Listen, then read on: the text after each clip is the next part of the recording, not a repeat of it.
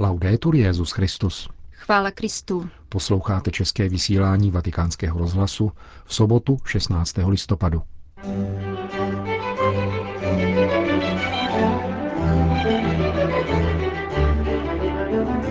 Bůh má slabost pro pokornou modlitbu člověka, řekl v dnešní ranní homílii papež František. Petrův nástupce zaslal videoposelství do mexického mariánského poutního místa Guadalupe. Nový státní sekretář arcibiskup Parolin dnes nastoupil do svého úřadu. To jsou hlavní témata našeho dnešního pořadu, ke kterému přejí hezký poslech. Milan Glázer a Jana Gruberová.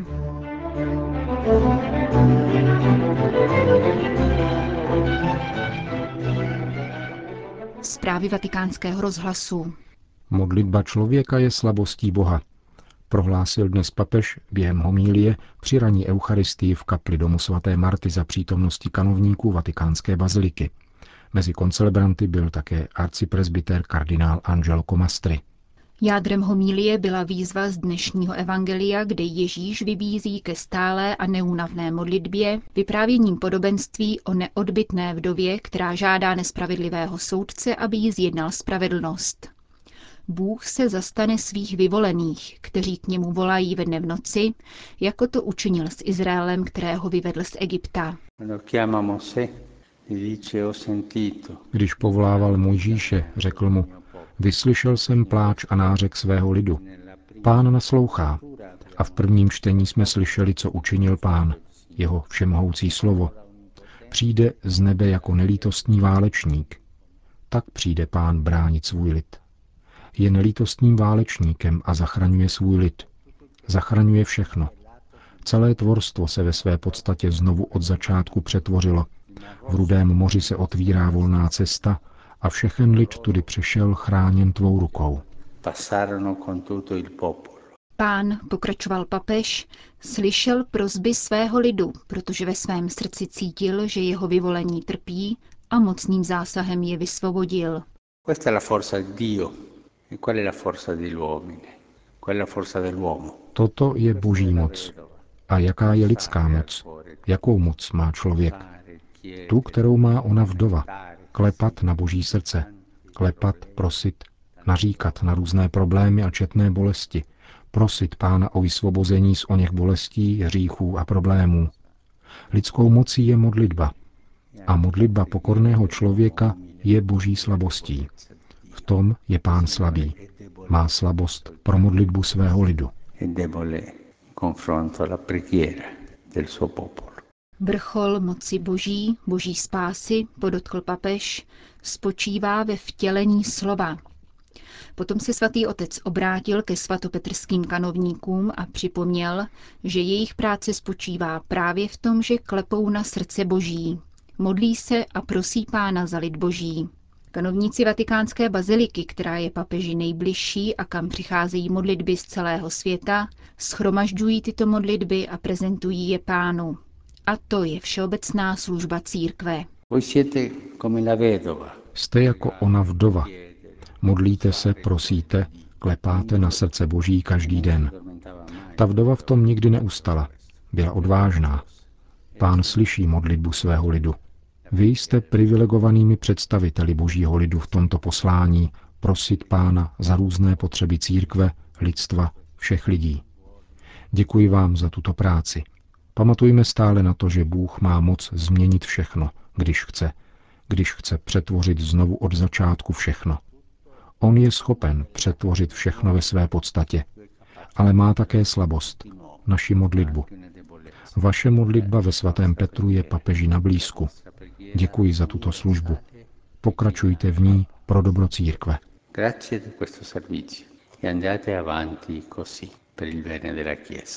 Končil papež František svou dnešní ranní homílii. Vatikán. Papež František zaslal videoposelství do mexického mariánského poutního místa Guadalupe, kde ode dneška až do 19. listopadu probíhá pouť Papežské komise pro Latinskou Ameriku, spojená s pracovním setkáním, kongresu, který nese název Naše paní z Guadalupe, hvězda nové evangelizace na americkém kontinentu, se účastní více než 300 duchovních a lajků. Zahájil jej kardinál Mark Ouellet, předseda Papežské komise pro Latinskou Ameriku reflexí nad významem současného pontifikátu pro americký kontinent. Na závěrečnou mariánskou vigílii v pondělí 18. listopadu se očekává množství poutníků. Při této příležitosti bude zpřístupněno nové mariánské náměstí před nejnavštěvovanější katolickou svatyní na světě. Papežovo poselství bylo odvysíláno v 17 hodin středoevropského času. Svatý otec v něm ve čtyřech bodech vyzdvihuje trvalé misijní poslání církve. Důvěrnost, již církev pociťuje k Ježíši, je spojena s putováním, neustálou cestou a sedbou. Pojďme jinam, do blízkých městeček, abych i tam kázal, protože kvůli tomu jsem přišel, říká pán. Pokud se církev spokojí s tím, čeho dosáhla, pokračuje papež, a uzavře se v této sebejistotě, onemocní imaginární hojností. V jistém smyslu se přesytí a tím oslabí. Je tudíž nutné, zdůrazňuje Petrův nástupce, dojít ke všem lidem, aniž bychom nikoho vylučovali a sdílet s nimi radost ze setkání s Kristem. Neznamená to vnucovat nové povinnosti, omezit se na výčitku či stížnost nad tím, co považujeme za nedokonalé a nedostatečné. Musíme naopak velmi dbát okolností, ve kterých lidé žijí. Vyžaduje to velkou trpělivost, připouští svatý otec, a také snahu přinášet křesťanské poselství s klidem a postupně. Tedy nejprve se zaměřit na podstatné a nezbytné, na krásu boží lásky, která k nám promlouvá o Kristu, který zemřel a vstal z mrtvých. Papež se pak obrací k hybným silám církevní pastorace, biskupům, kněžím a řeholníkům. Naléhá zejména na seriózní a dobře organizovanou formaci bohoslovců. Dotazují se, doplňuje papež, zda máme dostatek sebekritiky, abychom si povšimli prostorově nevyhovujících seminářů a nedostatku formujícího personálu. Závěrečná slova patří lajkům. Papež je vyzývá, aby jako Timoteova babička a matka předávali víru svým dětem a nejenom jim. Pouze předáváním víra roste, upozorňuje římský biskup. Když lidem dáte poznat Ježíšovo jméno, nedivte se, že v prostřed zimy rozkvetou růže. Ježíš a my totiž máme tutéž matku, uzavírá svatý otec videoposelství do Guadalupe. Vatikán. Svatý otec v pátek odpoledne v Bazilice svatého Petra udělil biskupské svěcení generálnímu sekretáři gubernatorátu městského státu Vatikán, monsignoru Fernandovi Verges Alzágovi. Petrův nástupce také tentokrát pronesl homílii podle vzoru z římského pontifikálu a doplňoval ji svými úvahami.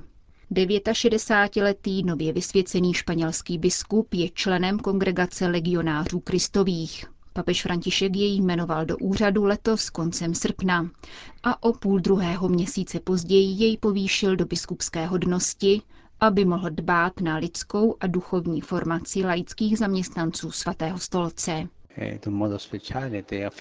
Zejména tobě je svěřena pastorační péče o vatikánské zaměstnance. Buď jim však otcem i bratrem, v pravé lásce i něze. Upomínal papež a poukázal pak na biskupskou službu ve vztahu k lidem, kteří jsou církvi vzdáleni. Projevují živý zájem o ty, kdo nepatří k jedinému Kristovu ovčinci, také oni ti byli svěřeni v pánu. V závěru biskupské konsekrace papež František pozdravil nově vysvěceného biskupa a jeho rodinné příslušníky v kapli Piety. Ve vatikánském domě svaté Marty se dnes ubytoval nový státní sekretář svatého stolce arcibiskup Pietro Parolin. Jak informoval tiskový mluvčí otec Lombardy, v pondělí monsignor Parolin zahájí pracovní činnost ve své kanceláři v Apoštolském paláci – Dosud není jisté, zda se také nastěhuje do oficiálního služebního bytu v témže paláci. Arcibiskup Parolín se ze zdravotních důvodů nezúčastnil převzetí úřadu, které proběhlo 15. října.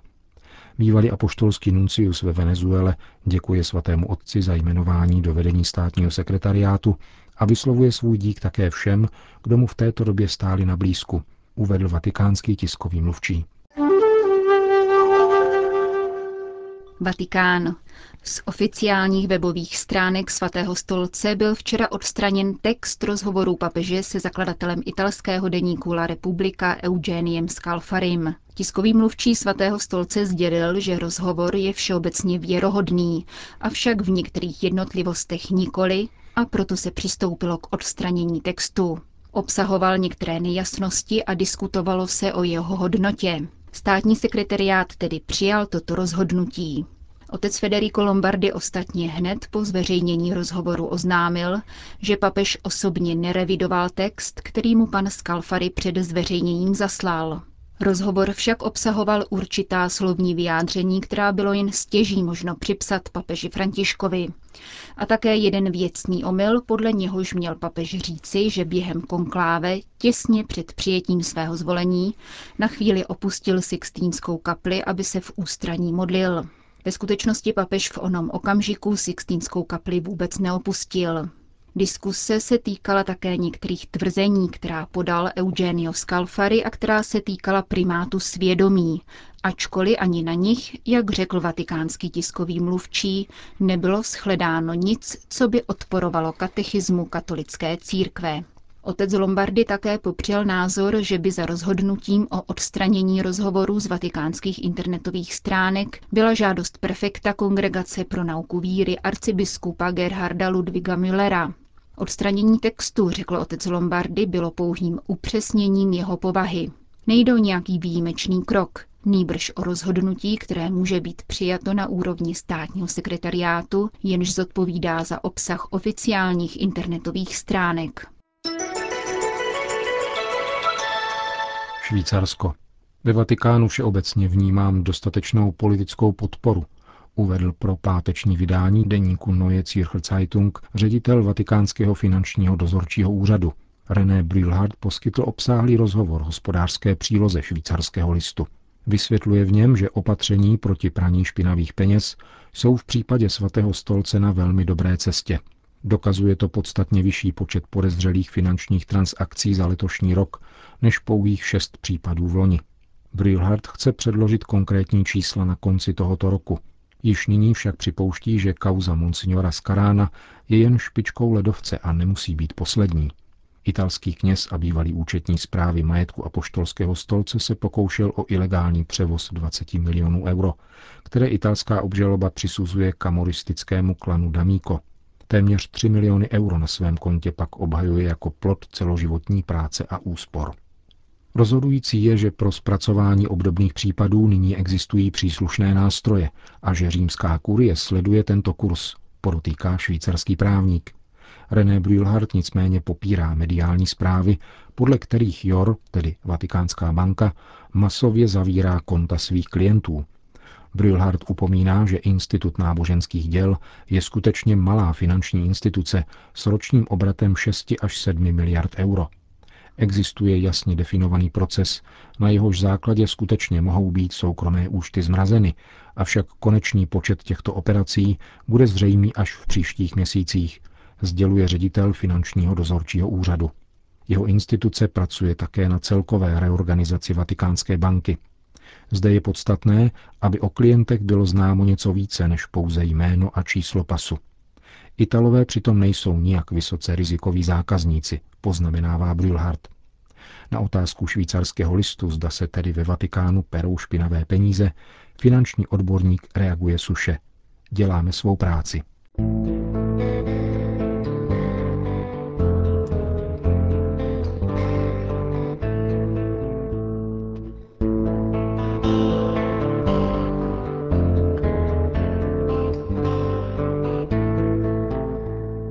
Končíme české vysílání vatikánského rozhlasu. Chvála Kristu. Laudetur Jezus Christus.